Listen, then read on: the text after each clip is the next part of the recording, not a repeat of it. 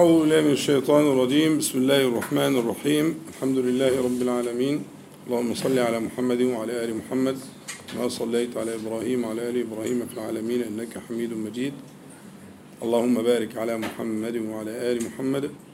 كما باركت على إبراهيم وعلى آل إبراهيم في العالمين إنك حميد مجيد. أما بعد فقبل أن نبدأ التعليق على كلام اللي قاله الباشمهندس مصطفى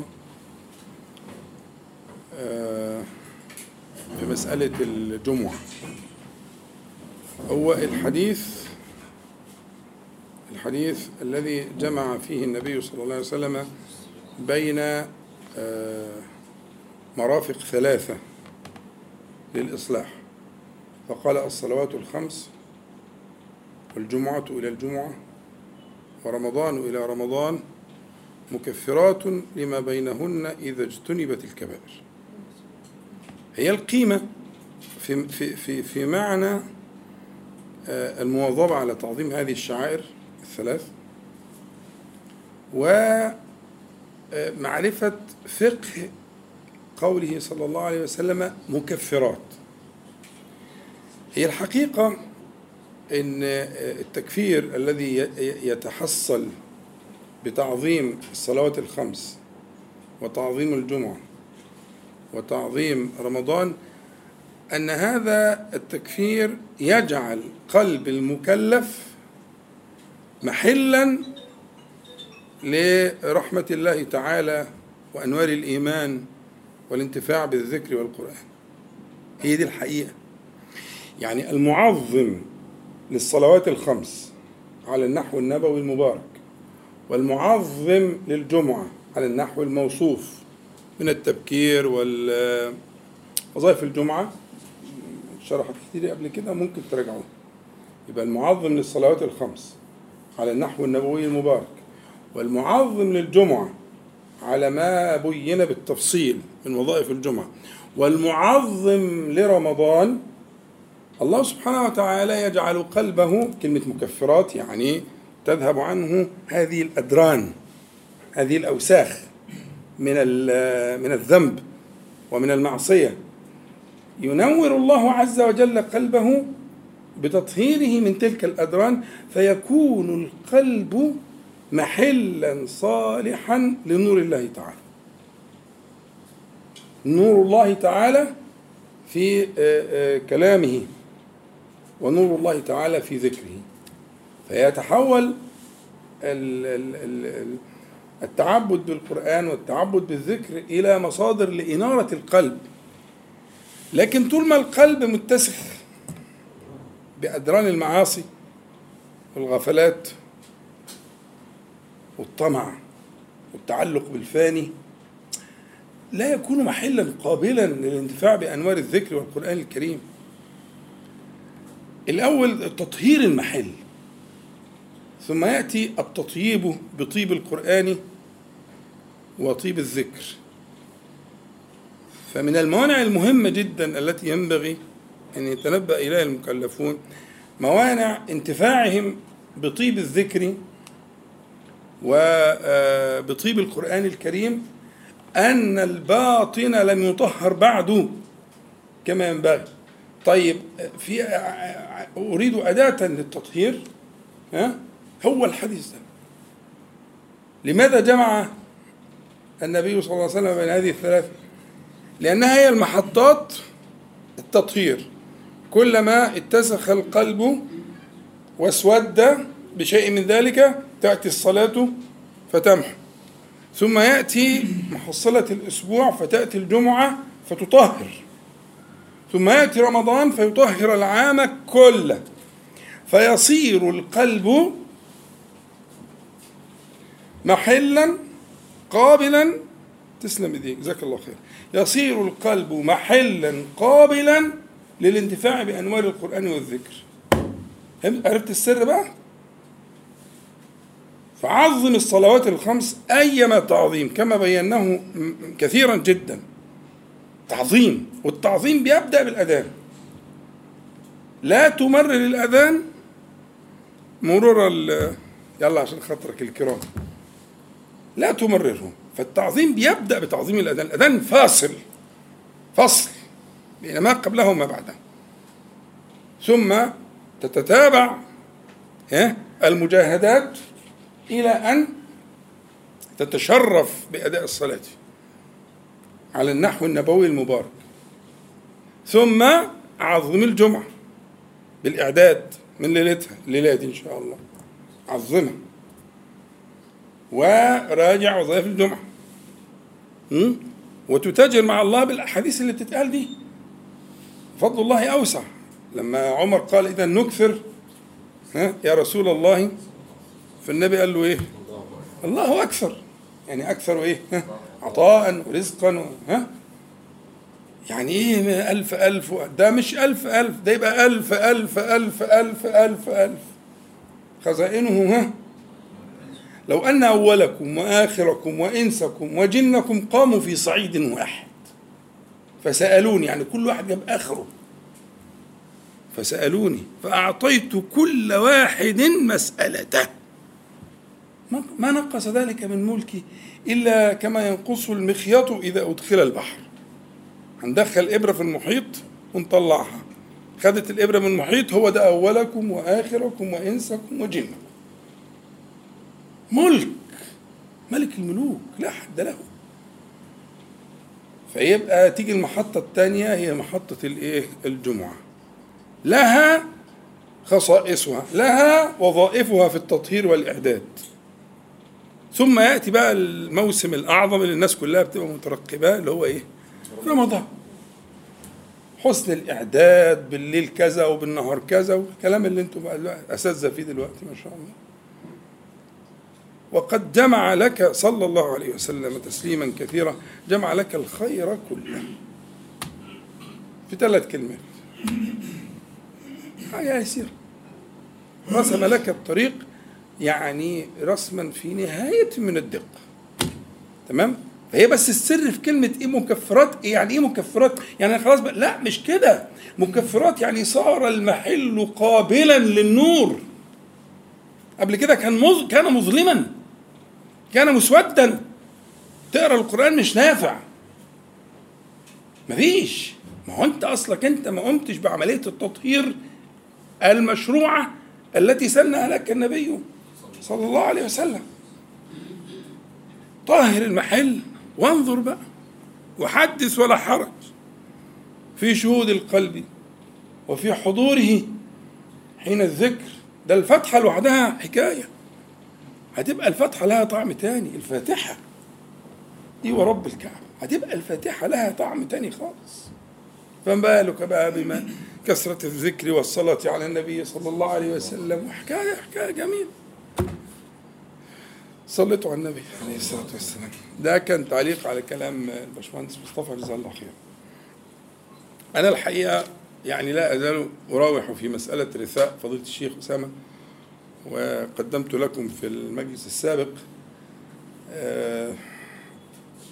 رؤيتي لتعظيمه للمصحف لأوراق المصحف. وهو في الحقيقة كان تعظيما للقرآن العظيم وكان هو حاله في تعظيم القرآن يحتاج إلى مقام متسع للبيان ولعلي إن شاء الله وفقه إلى ذلك كما قلت لكم. ومما أذكره في ذلك آه أن أول ما تعرفت عليه كان في أوائل أوائل الثمانينات الميلادية يعني. رحمه الله تعالى رحمة واسعة.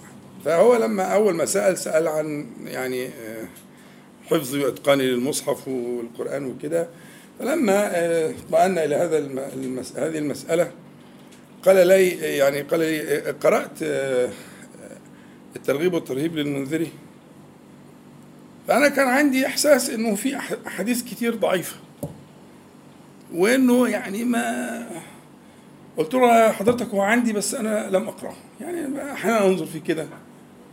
لم أقرأ. أنا قريت رياض الصالحين كذا مرة ومهتم بيه وكده. فقال لي إيه؟ رحمه الله. قال لي لا اقرأ الترغيب والترهيب بس اقرأ مقدمة المنذري بعناية. الكتاب كان عندي. وما كانش بقى في طبعات اللي هي المحققة والكلام كل ده جه بعد كده. لم يكن آه قد طبعت الطبعات اللي هي فرقت وكان في اجتهاد في حكم على الأسانيد وكده. لكن نبهني إلى هذه المسألة رحمه الله تعالى رحمة واسعة. فقرأت الإيه؟ المقدمة وحولت المقدمة إلى بنود. لقيت إن المنذري مدي مفاتيح لقراءة الكتاب.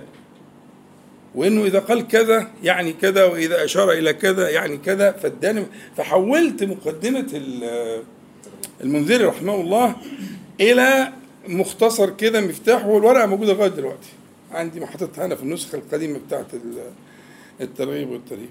وابتدأت بدأت أقرأ في الترغيب والترهيب بناء على هذا المفتاح الذي وضعه المنذري في المقدمة. المنذري متوفى 656 وكانت هذه النصيحة تحولا في حياتي كلها. وفي سلوكي. وفي عنايتي بمقدمات المصنفين.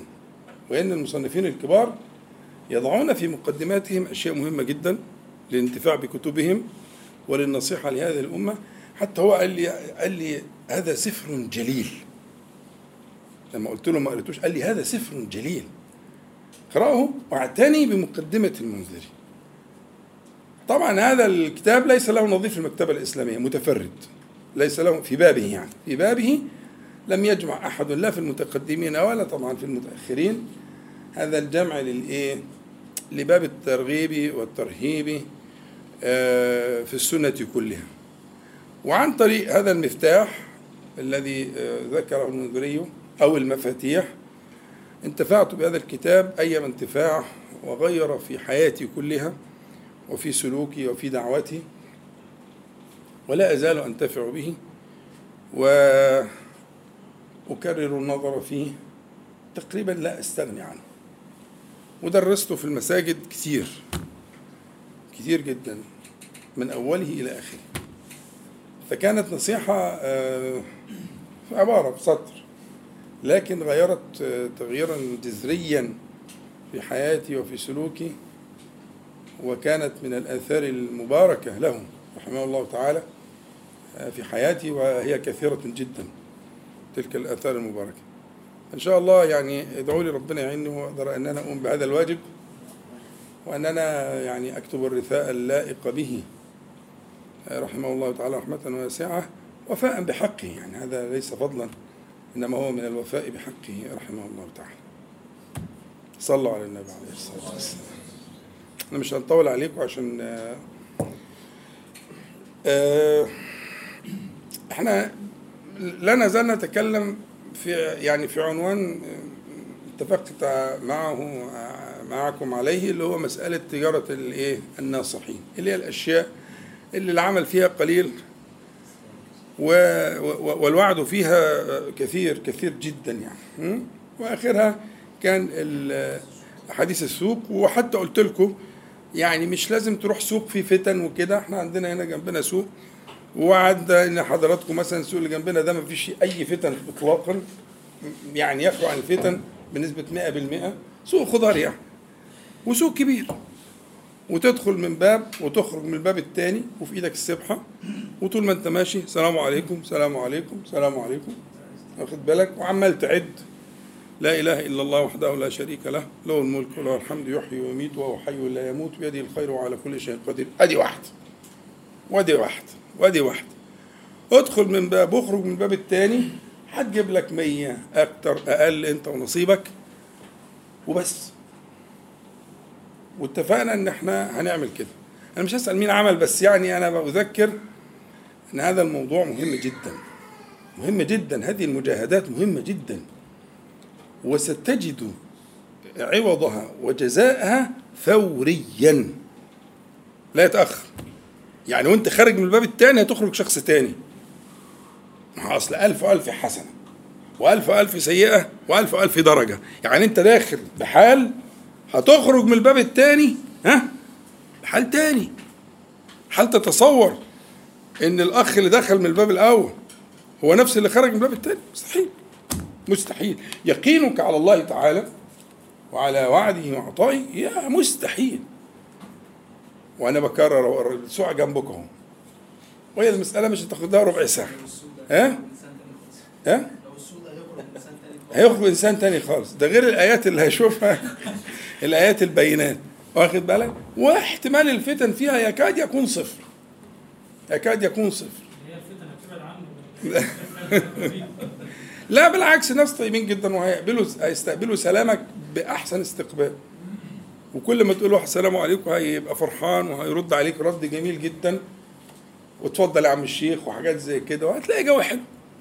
وتبقى عشت ال ال ولو سمعت الشرح بتاع الذكر قبليها بقى كويس. شرحناه كلمة كلمة وحرف حرف. فلعلك أن تنتفع به. طيب. الليلة دي برضو على نفس النهج إحنا ماشيين عليه بقى لنا فترة وإن شاء الله مرة هجمعها لكم وأكتبها لكم حتى في ورق وأوزعها عليكم الايه هذه الأعمال اللي هي يسيرة جدا في العمل وجليلة جدا في الأجر. وشرحنا الفكرة إزاي ربنا سبحانه وتعالى يرتب الأجور العالية دي على الأعمال اليسيرة دي. والدليل ما حدش فيكم راح السوق. ولا رحتوا؟ يعني قليل من يعني قليل قليل من عبادي الشكور. دي حاجة حقيقية فعلا. يعني اللي بينتفع بكده قليل. فهو يعني يبقى يبقى فعلا يستاهل الأجر ده. إذا كان نسبة ال- المستجيبين لهذه الوعود نسبة مثلا واحد في كذا مش هقول في كام. يبقى يستاهل الأجر ده. لأنه قليل في الناس. بل هو قليل القليل. صح؟ فيبقى يعني ما تستبعدش ده وما تستكترش ده إنك أنت تعمل اللي إحنا قلناه قبل كده وتعمل اللي أنا هقوله دلوقتي. اللي أنا هقوله دلوقتي هو حديث صحيح من كلام النبي صلى الله عليه وسلم. يقول من قرأ قل هو الله قل هو الله أحد عشر مرات بنى الله له بيتا في الجنة. من قرأ قل هو الله أحد يعني سورة قل هو الله أحد عشر مرات بنى الله له بيتا في الجنة. بيتا أي بيتا فأنا أقترح على حضراتكم قبل ما أكمل الدرس نقرأ هو الله 11 مرات إيه رأيكم؟ دلوقتي إحنا قاعدين على إيدينا كده نعد ونشوف هتاخد قد إيه. حد يحسب لنا الوقت ونشوف هناخد قد إيه في قراءة قل هو 11 كلكم جميعا محدش يعني كلكم إن شاء الله ملزمين بكده دلوقتي. نبدأ كده على بركة الله قل هو الله 11 مرة. يلا اتفضل. كلنا خلصنا.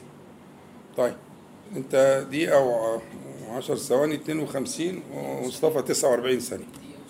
آه دقيقة وثانية يعني اقصى حاجة كانت دقيقة وثانية أقل حاجة كانت 49 حاجة و50 ثانية. إيه رايكم؟ كل واحد من حضراتكم دلوقتي يملك قصرا في الجنة. بناه الله له. وخلي بالك كلمة بنى الله له دي لوحدها حكاية. يعني غير فرق مثلا إيه بني له. الملائكة اللي بنته حاجة زي كده. لكن خلي بالك أنت لما ذكرت هذه ال- السورة وما فيها من الإخلاص والتوحيد هو هو الذي ده قصر هو الذي بنى لك هذا البيت في الجنة. فكل واحد منكم دلوقتي بقى من أصحاب الأملاك. صح؟ الأملاك الباقية مش الأملاك الفانية. كل واحد منكم دلوقتي له إيه؟ بيت في الجنة. طب لو أنت أكثرت نرجع للكلام عمر إذا نكثر قال الله أكثر. طب أنا هعمل الحكاية دي عشر مرات في اليوم. كويس؟ ربنا يوفقك. طب أنا هعمل الحكاية دي عشرات المرات في اليوم. آه الله أكثر.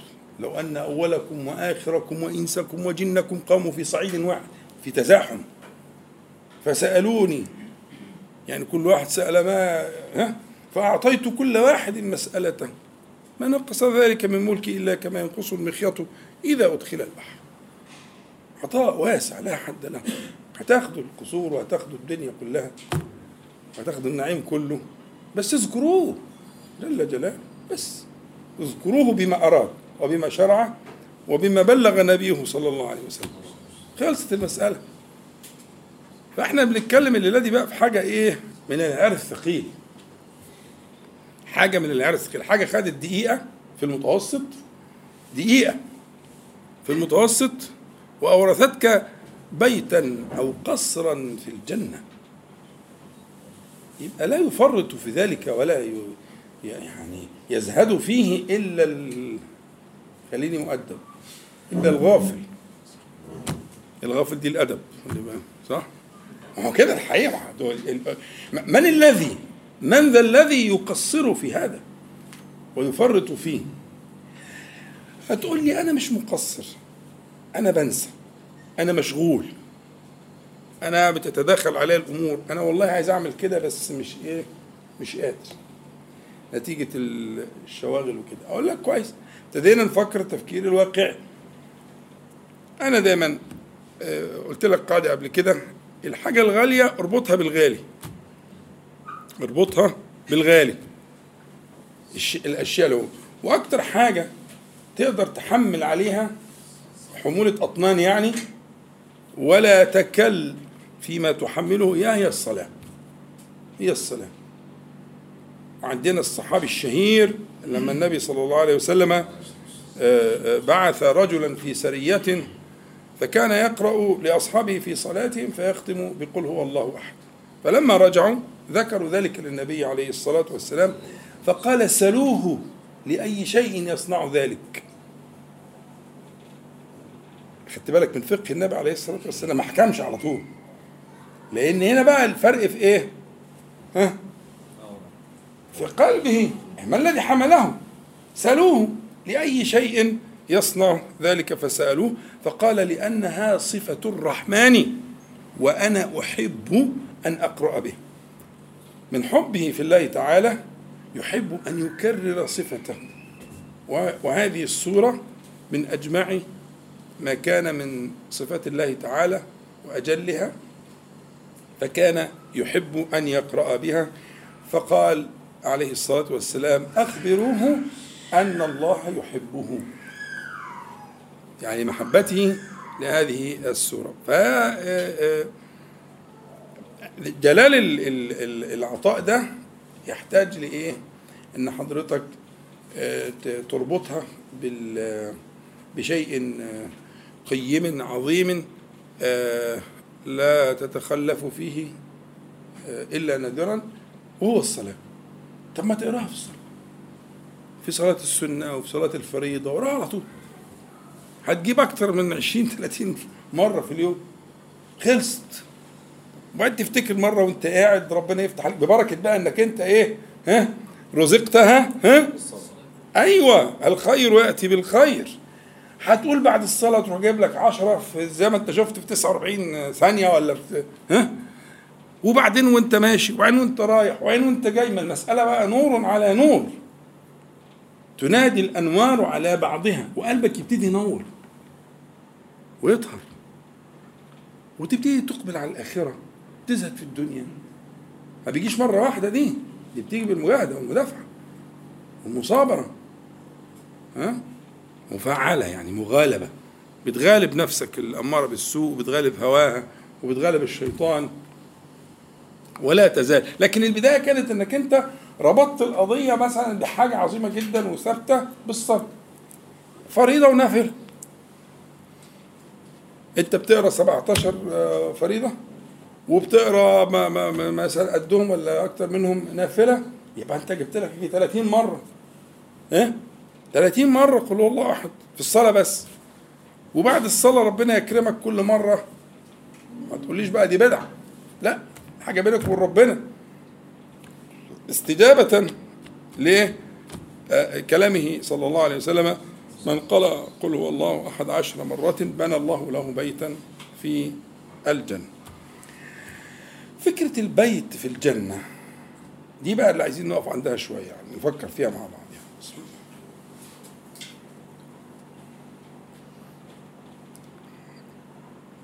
هو ارتباط الإنسان بالسكن وبالبيت ده ارتباط جبلي فطري. ربنا خلقه في الإنسان في داخله. يعني الإنسان مرتبط بال بالبيت والبيت الجميل الواسع.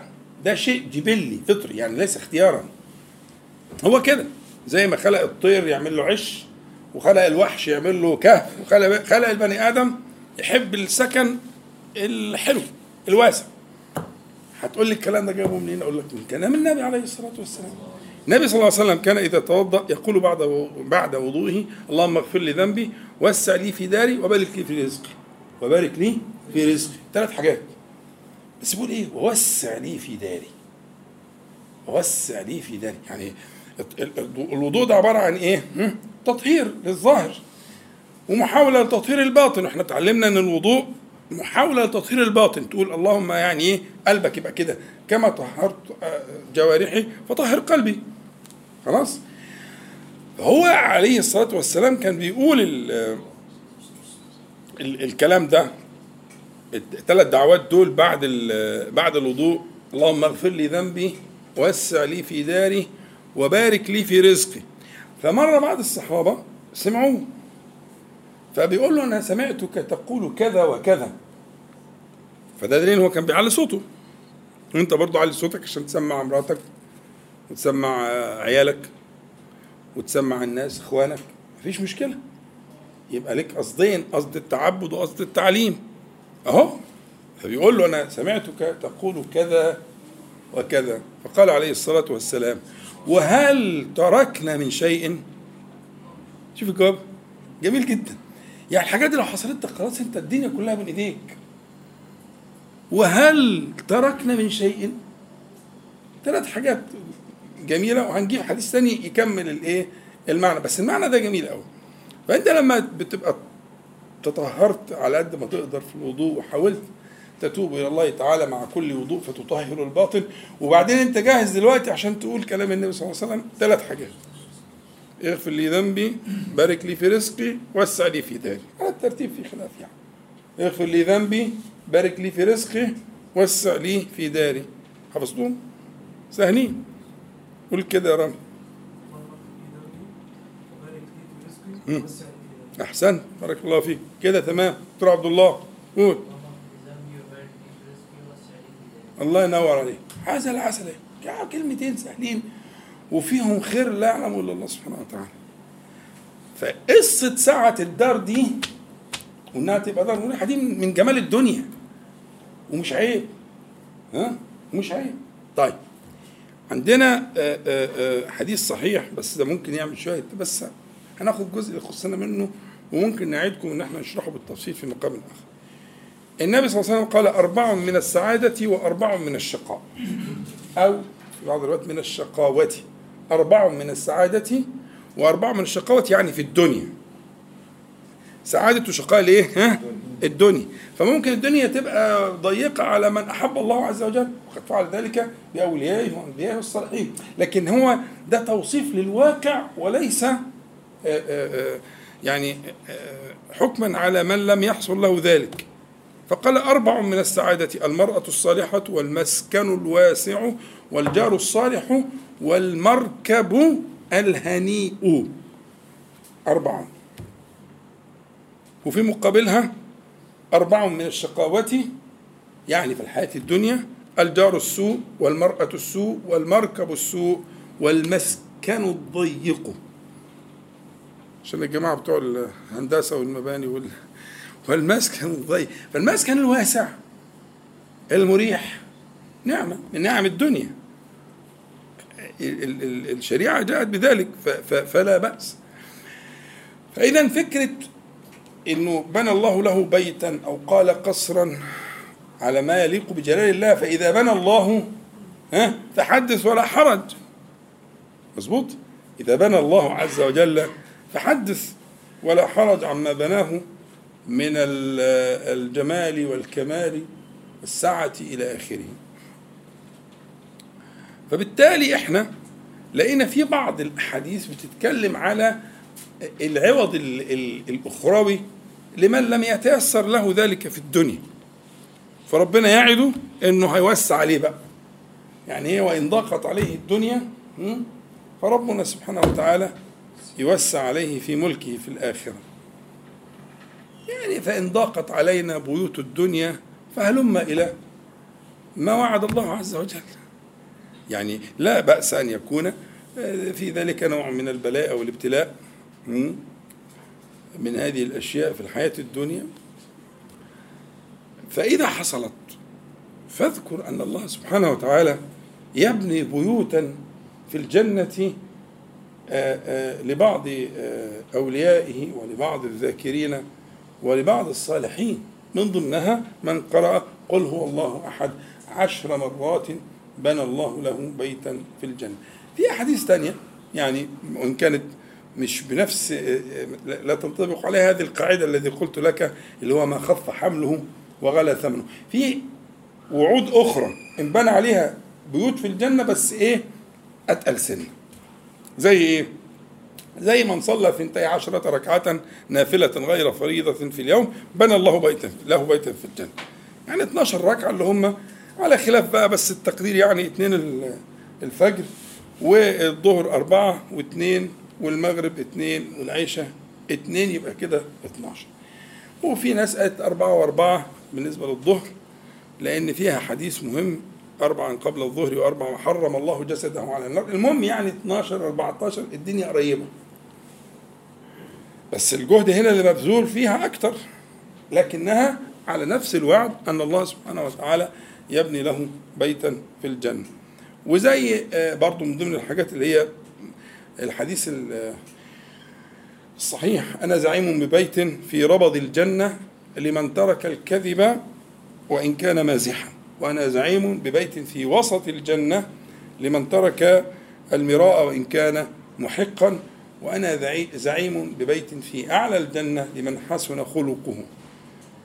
الربض اللي هو ال ال ال الأدنى يعني اللي هو? يبقى أنا زعيم ببيت في ربض الجنة لمن ترك الكذب وإن كان مازحا. يعني لا لا يلوث لسانه بالكذب حتى لو كان على سبيل المزاح. وأنا زعيم ببيت في وسط الجنة لمن ترك الجدال والمراءة وإن كان محقا إيثارا للسلامة. لأن الاستمرار في الجدل ربما يورث شيئا في القلب يعني يسود القلب. فهاتها من الآخر. وحقك عليه.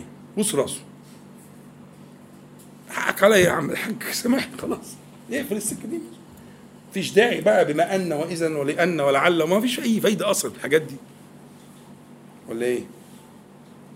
هات من الآخر واسمع كلامي. وفر على نفسك الجهد و- و- و- وتلويث القلب. أجمل حاجة لقيت الدنيا لم لم نعد موضوعيين في المناقشة وفي الكلام انسحب فورا. طب وبعدين يا عم لك بيت في وسط الجنة. انت عايز أكتر من كده إيه؟ لك بيت في وسط الجنة.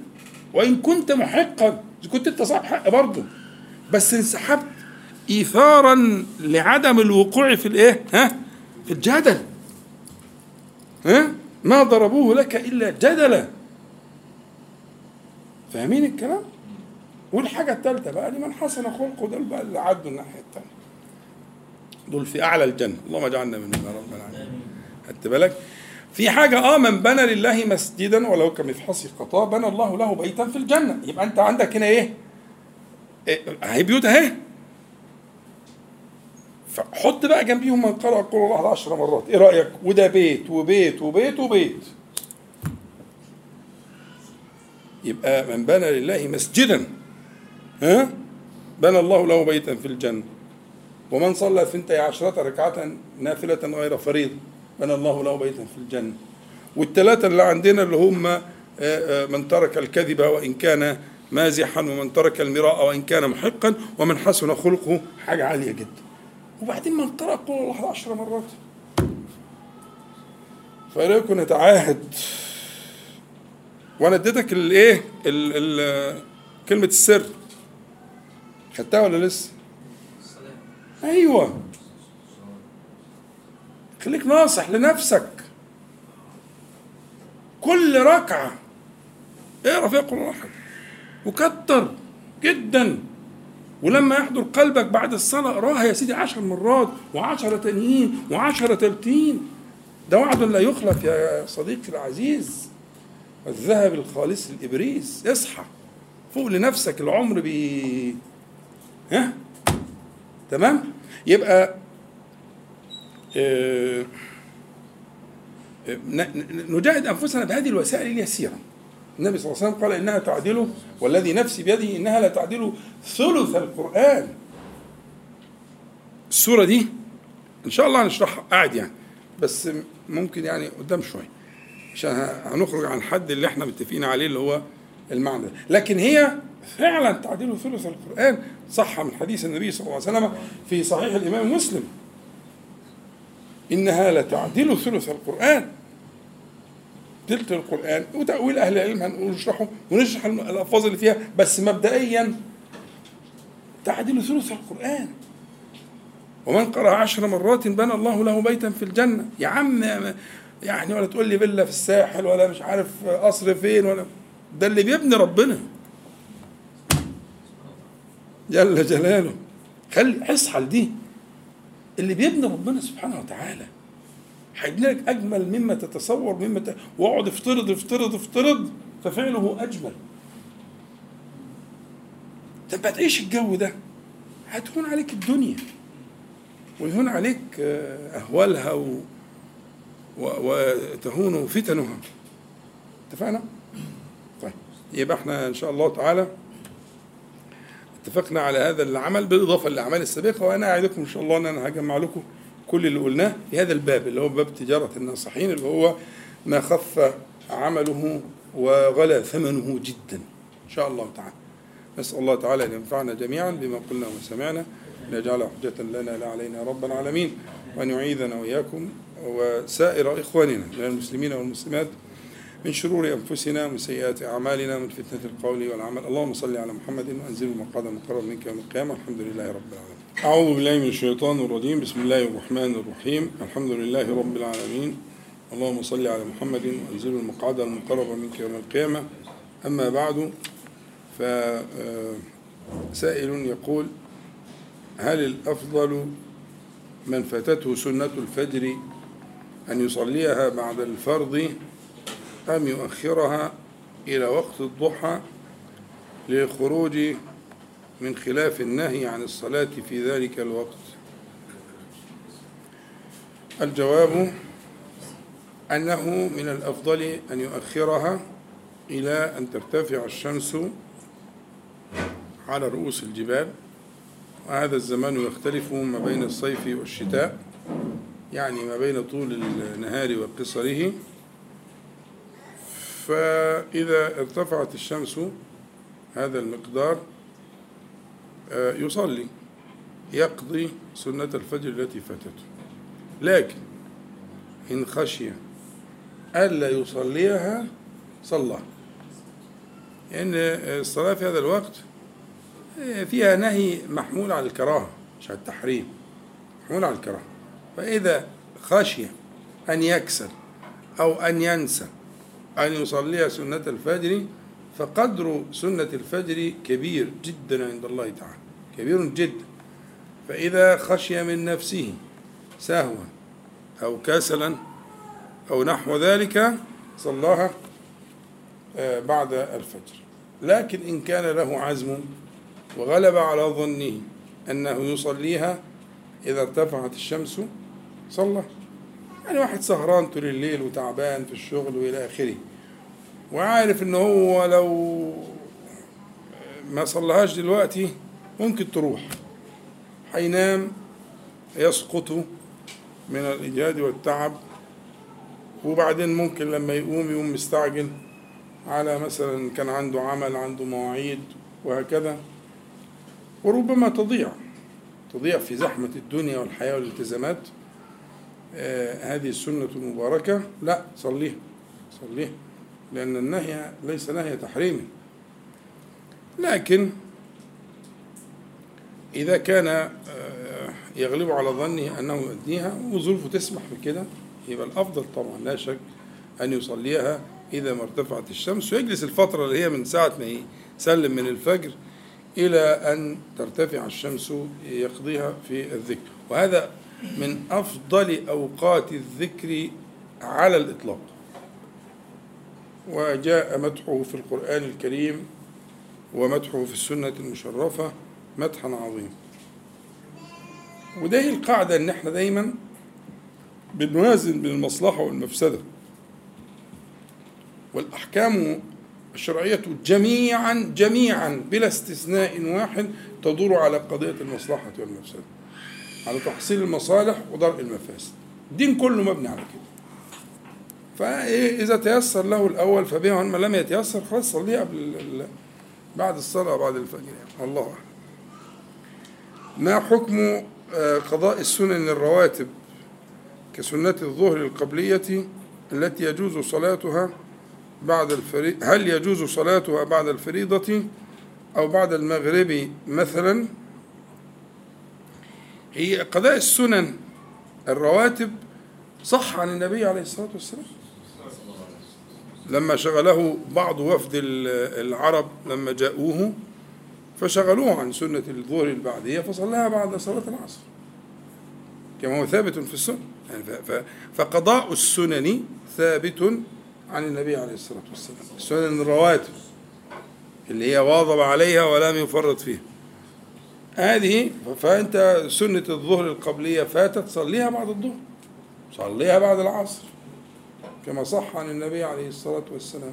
لأن الصلاة بعد العصر منهي برضه زي ما قلنا منهي عنها نهي كراهة إلا ذوات الأسباب. إذا كان في سبب دخلت المسجد صلي تحية مسجد. لو بعد العصر رحت مثلا حضرت درس ولا عرس ولا أي حاجة وأنت مصلي العصر وذهبت المسجد صلي تحية المسجد.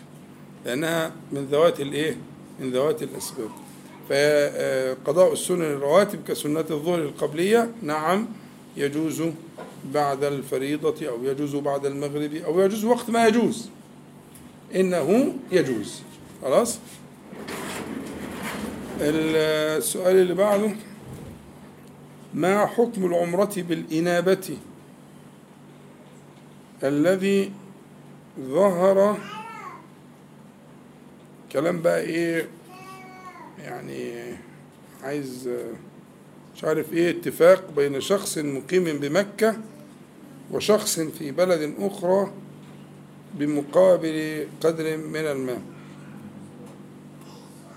مش عارف في حد بقى اللي كاتب السؤال يوضح لي ال... ال... كلمة اللي ورا بعض دول مش عارف أقراهم بصراحة. يدفع فلوس لحد يعمل العمره بالنيابه عن كويس بس في كام كلمة. ده اللي إحنا ده اللي أنا قريته. لكن في كام كلمة كده في النص أنا مش فاهمهم. المهم نجيب عما فهمناه من المكتوب. آه العمرة عن الغير آه تجوز بشرط أن هذا الغير لا يقدر على الأداء آه إما لأنه آه انتقل للدار الآخرة. وإما أنه حي ولكن عنده مانع لا يرجى فيه زواله. عنده مرض من الأمراض المزمنة في زمانة في صعوبة? آه، لا قدر الله محبوس أي حاجة من الحاجات التي لا يرجى معها آه، آه، لا يغلب على الظن زوالها. فيجوز أداء العمرة عن الحي بهذا الشرط. أنه لا يرجى زوال مانعه لا يتوقع زوال مانعه فيجوز العمرة. أما أداء العمرة عن الغير فتجوز بالعوض وتجوز بغير العوض. فهي يجوز فيها الإجارة لا بأس. إجارة وتأخذ أحكام الإجارة ويجوز فيها دفع العوض ولا بأس بذلك. آه، سواء كان من آه، من أهل مكة أو من غير أهل مكة. أن يأتي من بلد بعيد بأجرة لأداء أو أن يأتي من أهل مكة ويؤدي العمرة بعوض مالي لا بأس بذلك. فهي من الإجارة المباحة من الإجارة الإيه؟ المباحة. والله أعلم. ال- توضيح كيفية دعوة غير المسلمين الذين نتعامل معهم في حياتنا اليومية بالعمل أو السوق أو الجيران. آه، دعوة غير المسلمين آه، لها فقه لها فقه. وأرى والله أعلم أن الدعوة بالحال في هذا المقام هي المقدمة. دعوة الحال مقدمة قبل دعوة المقال. يعني دعوة الحال بالإحسان إن كان جارا إن كان زميلا في عمل إن كان كذا وحتى في لقاء عابر في مواصلة في أي حاجة. إحسان وأحسنوا إن الله يحب المحسنين. الإحسان لازم المتدينون يكونون شامة في الناس في الإحسان علامة يحسنون إلى خلق الله بلا مقابل بلا مقابل في الدنيا يعني. والمقابل في الآخرة واسع إن شاء الله. فأنا أرى أن الركن الأعظم في دعوة غير المسلمين آه، إلى الإسلام وإلى التوحيد هو آه، بالدعوة الحال وبالإحسان إليهم والتلطف معهم إلى آخره. آه، ثم إذا حصل نوع من القرب يبدأ الكلام بالمقام. ولكن من غير دعوة الحال الأمر عسير جدا. لكن أنا اللي يهمني يعني هذا السؤال قد يجرني إلى فكرة إن هو بيدعو لإقامة الحجة كأنه يقيم الحجة عليه وكأنه يبين أنه مش عارف إيه وبتاع. هذه النيات الشديدة لا تليق بأهل الدين وأهل الإيمان. إحنا عايزين مشاعر الشفقة. وتحس لو أنت مكانه كنت هتعمل إيه؟ أنا عايز يصعب عليك بالبلدي كده. يعني تبقى يغلب على مشاعرك نحوه الشفقة. وأنت ما تعرفش لو كنت مكانه كنت عملت إيه. ليس امرا سهلا يعني. فيكون المنطلق يكون المنطلق ها؟ الشفقة. صعبان عليك. يعني تحاول أن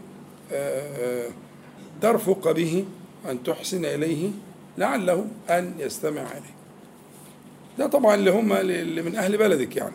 لكن اللي من غير أهل بلدك دول قصة تانية. ومن غير أهل لسانك من الألسنة الأخرى وكده لهم مكان تاني ولهم طرق. والحمد لله الشبكة العنكبوتية هذه شبكة الشر الأعظم. فيها مواضع كويسة مفيدة ونافعة للموضوع ده. وممكن تدل على موقع بلغته أو بغير كذا وفيه إجابة عن الشبهات وإلى آخره.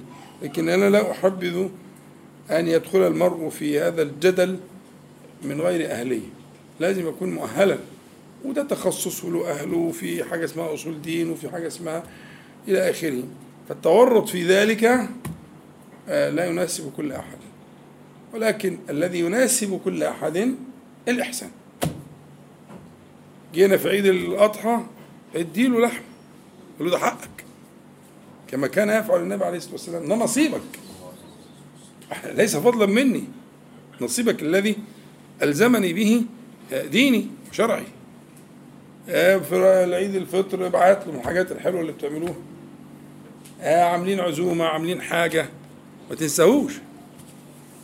حتى لو زميلك في الشغل. قول له ده نصيب. علبه كده وتديها له إيه المانع؟ المانع المانع اللي جواك أنت. منع في قلبك. فتخلى عن هذا المنع اللي في القلب. لو غلبت الإحسان والشفقة هتغلب كل المشاعر السلبية اللي ممكن تمنعك. وتتفنن في الإحسان إليه. بعدين له حقوق. عنده ولادة عنده ابنه مش عارف إيه عنده حد راح مستشفى عنده جنازة عنده إلى آخره ما تسيبوش. تبقى أول واحد واقف جنبه. ولو بيمر بضائقة مالية تقف جنبه. تلم من الشغل كله عشانه ونعمل له حاجة وإلى آخره. هذه الوسائل هي أقرب الوسائل إلى قلب الإنسان هو إنسان زيك. وقلبه له مفاتيح. فما تستعلاش عليه الله يسترك ويكون مشاعرك تجاهه هي مشاعر الشفقة والإحسان. أما بقى الجدل والبتاع والتثليث والوحدانية والقصة دي دي لها ناسها. مش دعوة أنت بالقصة دي. الله يسترك. ابعد عن الموضوع ده. ده مش موضوعك. مش موضوعك خالص. والحمد لله صار متيسرا. له أهله وله ناسه وله وهو غالبا مش محتاج كده انه لا يصل إلى هذه الرتبة. اللي وصل للرتبه دي ده دول نوادر. اللي هو عنده تعمق ودراسة وفقه هو مش فاهم أصلا مش فاهم المصيبة اللي هو فيها أصلا. فهي ال ال ال ال ال الوسيلة القريبة لأن تغزو قلبه الإحسان اسمعوا كلام صلوا على النبي عليه الصلاة والسلام. آه السؤال الأخير كيفية استخراج الزكاة على أموال البورصة؟ أموال البورصة. هو المفروض في سؤال يسبق هذا السؤال. ما حكم إدارة الأموال في البورصة؟ ما حكم إدارة الأموال في البورصة؟ ثم بعد ذلك نقول كيف نخرج الزكاة عن الأموال من البورصة؟ صح؟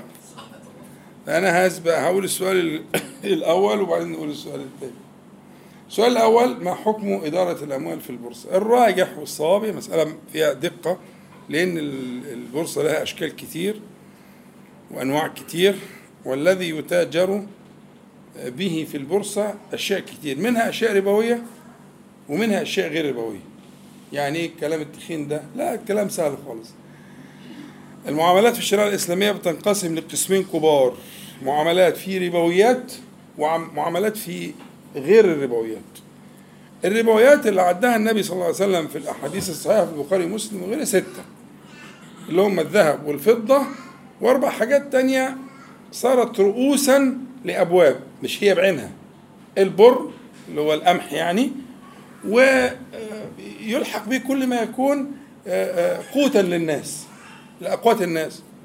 يعني القمح في بلاد في بدله في بلاد تانية الذرة. يعني غرب أفريقيا كله ما يعرفوش القمح. القمح عندهم ده رفاهية عندهم الذرة. وطحين الذرة هو كل حاجة فيه طب لو رحت في الشرق هتلاقي الأرز. ما لهمش دعوة بالقمح أصل قمح إيه؟ هم حياتهم كلها أرز. فهي المفروض الأقوات يعني هي عنوان أقوات الناس. فجيت الشريعة ضيقت في الأقوات عشان ما تبقاش لعبة. زي ما ضيقت في النقدين الذهب والفضة ضيقت في الملح. تصور النبي صلى الله عليه وسلم يقول الملح ومحدش كان فاهم الملح ده إيه. وبعد كده نكتشف ان الملح ده في حياة الناس. الملح ده حياة البشر موقوفة على الملح. تصدقوا؟ وهذا من من الإعجاز طبعا.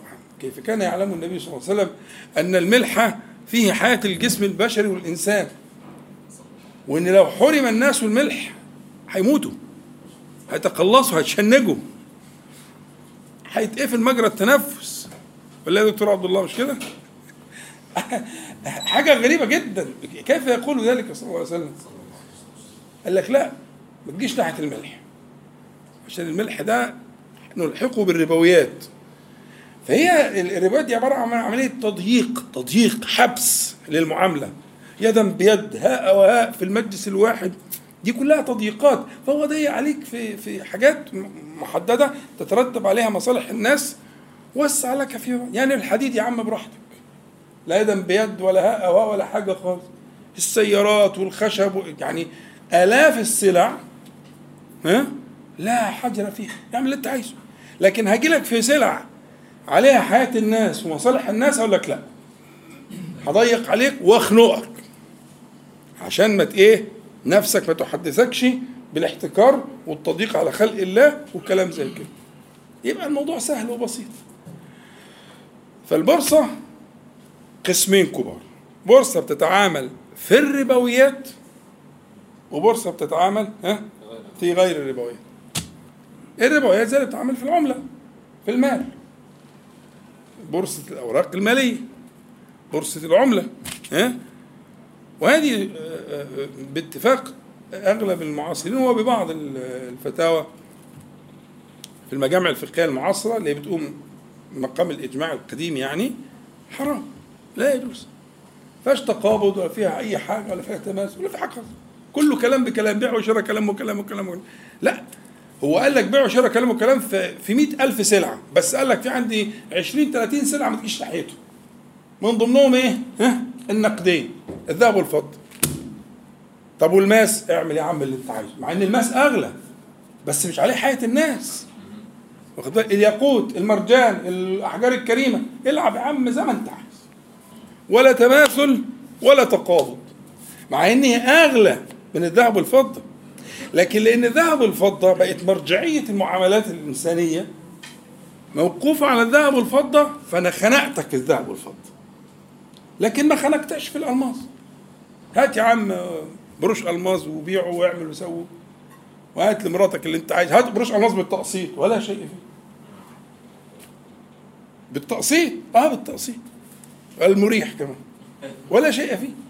وفرحها وفرفشها و... ها دلوقتي. ليه؟ لا لا لا لا بد ان لا لابد أن يسمعنا ذلك. الله؟ هات بروش الماس محترم كده وهاته بالتقسيط على سنتين ثلاثة إيه المشكلة؟ بيركب على الدهب لا الذهب لا الذهب اللي فيه ما ينفعش. لكن لو أنا بقول بروش واخد بالك؟ يعني بيبقى خالي بيبقى عليه معادن زي النيكل حاجات زي كده. فالالماس أنا عايز أديك شوف فقه الشريعة. الشريعة ما ما ضيقتش في الألماس ولا في الياقوت ولا في المرجان ولا في الأحجار الكريمة ولا ها؟ ما ضيقتش في في اللؤلؤ. شفتوا اللؤلؤ ولا شفتوش شفتوا في الأصداف بتاعته. حاجة إيه الجمال ده؟ مش ربوي. ولا في أي مشكلة. لكن الربوي لا. وده طبعا من آه، إعجاز التشريع الإسلامي. إن هو أحاط ال- ال- ال- المعاملات الإسلامية بالسياج من الأمان. عشان مرجعية الناس في في في في, في التاريخ كله كانت مبنية على الذهب والفضة. خدت بالك؟ فإذا كانت البورصة في الذهب والفضه فما فيش بقى زكاة. اسحب فلوسك ولم الدور أما إذا كانت ال- البورصة في غير الربويات في الكاوتش في الخشب في البتاع في مواد البناء مش عارف إيه هنا بقى هنحط شوية شروط مقيدة لأسباب أخرى ليس لس- بسبب الربا لأن يجوز فيها التقسيط والتأجيل والتاقيت وكل حاجة. لكن ما يجوزش مثلا الخداع اللي هو بكلمة يهز البورصة ويروح منزل ومطلع والكذب والخداع وحاجات زي لا ده حرام. دخلنا في أبواب تانية اللي بتحصل بقى فعلا. المضاربات الوهمية اللي الغرض منها ما تيجي تشرح أنت رامي الحتة دي الشيء ده؟ أيوه أنا يعني لو في فرصة وكنا مسكنا السبورة وشرحت لها مضاربات وهمية لها علاقة لها بالواقع. والغرض منها إنه يلعب في السعر. هو بيلعب في السعر بالشكل ده. فهنا هتاخد الحرمة من جهة تانية مش من جهة إن ال ال ال بنتعامل في في المحرم في المحظور لا. اللي بنتعامل ده مش محظور فيه ولا حاجة. بنتعامل في العقارات بنتعامل في الحديد في الكاوتش في البترول في الغاز. كل الحاجات دي بتخش البرص. بس المشكلة بقى مش في في في المادة التي نتعامل فيها. المشكلة في دخول آه، آه، آه، مسالك ها؟ غير أخلاقية. زي الكذب زي الخداع ها؟ وإلى آخره. تمام؟ فإن خلت المعاملة عن كده صح صحت المعاملة وصارت المعاملة في البورصة صحيحة. ودي عايزة تفصيل بقى. تقول لي بورصة إيه؟ في مادة إيه؟ في بتاعة إيه؟ أنا أبحث وأجيب البتاع وأخش على الموقع وأشوف التفاصيل وأشوف بيتعاملوا إزاي. عشان أقدر أقول لك اولا لأن الزكاة فرع عن الحل. الزكاة فرع عن الحل. يعني واحد تاجر مخدرات يقول لي زكاتي إيه؟ أقول له إيه؟ لا مش هقول له أسهل لك أقول له الله يهديك يعني لكن هو إيه, إيه تاجر مخدرات ما ينفعش أقول له زكاة. فهي ال- ال- الزكاة الزكاة فرع عن الحل. فالأول تقول لي البورصة في إيه؟ بالتفصيل. وبعدين أقعد أنا ورامي ونحسبها ونقول لك لا كده مظبوطة. وده حسب الاقتصاد الإسلامي ما فيش محظورات فيها. وبالتالي نطلع الإيه؟ الزكاة. آه، لكن هي باختصار عشان برضه ما تزعلش تفتكرش إن أنا بهرب منك. في زرار. بس كده. هندسة. صلوا على النبي عليه الصلاة والسلام. عشان ما تحسش بهرب منك هي مسألة سهلة. دي عروض تجارة. زكاة عروض التجارة. وزارة زكاة عروض التجاره ما ما ما مفهومة معروفة. تمام؟ ف بنحسبها على مدار ال- العام وبيبقى فيه جرد وبنحسب آه، ابتدينا بإيه وصلنا لإيه بس ده ده فرع عن حلها لكن هي عروض تجارة. أنت بتتاجر. المضاربة في أصلها فكرة المضاربة في أصلها الشرعي هي نوع من التجارة. بيع وشراء. يبقى في نقطة معقدة شوية اللي هي القبض. اللي هي الإيه؟ القبض. القبض شرط في في, في, تمام التجارة وده. لكن تيسيرا في ناس من المجتهدين المعاصرين قالوا إن في حاجة اسمها القبض الحكمي. القبض الحكمي. انك أنت لو دخلت مخازن كذا أو كذا وده مثلا ادالك إشارة الشركة دي إن هي فعلا انتقلت من كذا لكذا فأهل العلم قالوا يجوز اعتبار ذلك آه، آه، نوع نوعا من القبض المصح للمعاملة. ده اسمه القبض الحكمي. يعني دخلت في حكم المقبوض يعني. تمام؟ فده برضو من التيسير يعني إن شاء الله. ممكن لما نبحث في مسألة تقول ما هو ما مش يدا بيد ما لا ده في الربوي. طب مش يدا في يد؟ آه هنقول بقى حتى يحوزها التجار في رحالهم? ولا يتبع ما ليس عندك. مش كده؟ آه دي بقى مسألة القبض. هنقول له لا في حاجة دلوقتي اسمها القبض الحكمي لأن في شرك شركات وسيطة. أنا مش عايز أدخلكم في متاهة. في شركات وسيطة بتقوم بالعملية دي بتبقى ضامنة للطرفين. في شركات وسيطة ضامنة للطرفين. أنا مش هسلمه إلا لما أتأكد إن البضاعة موافقة بقياسات معينة هسلمه وأحط له في حسابه المبلغ اللي أنت دافعه. فهيبقى في عندي طرف ثالث هم طرفين بائع ومشتري وفي بينهم طرف ثالث الطرف ده شركات متخصصة في مسألة التسليم والتسلم.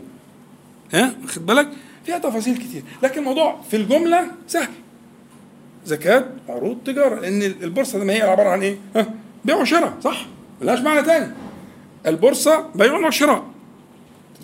فعلى الأصل جائز. بالشروط الشرعية مبارك نافع وزي الفل إن شاء الله. صليتوا على النبي عليه الصلاة والسلام. طيب. حد له أي نسأل الله العلي القدير أن ينفعنا جميعا بما قلنا وما سمعنا أن يجعله حجة لنا لا علينا رب العالمين وأن يعيذنا وإياكم وسائر إخواننا من المسلمين والمسلمات من شرور أنفسنا ومن سيئات أعمالنا ومن فتنة القول والعمل. اللهم اقسم لنا من خشيتك ما تحول به بيننا وبين معاصيك من طاعتك ما تبلغنا به جنتك ومن اليقين ما تهون به علينا مصائب الدنيا. اللهم متعنا بأسماعنا وأبصارنا وقوتنا ما أحييتنا.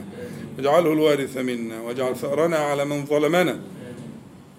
وانصرنا على من عادانا. ولا تجعل مصيبتنا في ديننا ولا تجعل الدنيا أكبر همنا ولا مبلغ علمنا.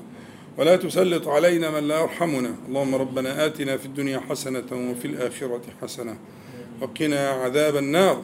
اللهم صل على محمد النبي وأزواجه أمهات المؤمنين وذريته وأهل بيته. كما صليت على آل إبراهيم إنك حميد مجيد. والحمد لله رب العالمين. نقول جميعا سبحانك اللهم ربنا وبحمدك. أشهد أن لا إله إلا أنت. أستغفرك وأتوب إليك. السلام عليكم ورحمة الله.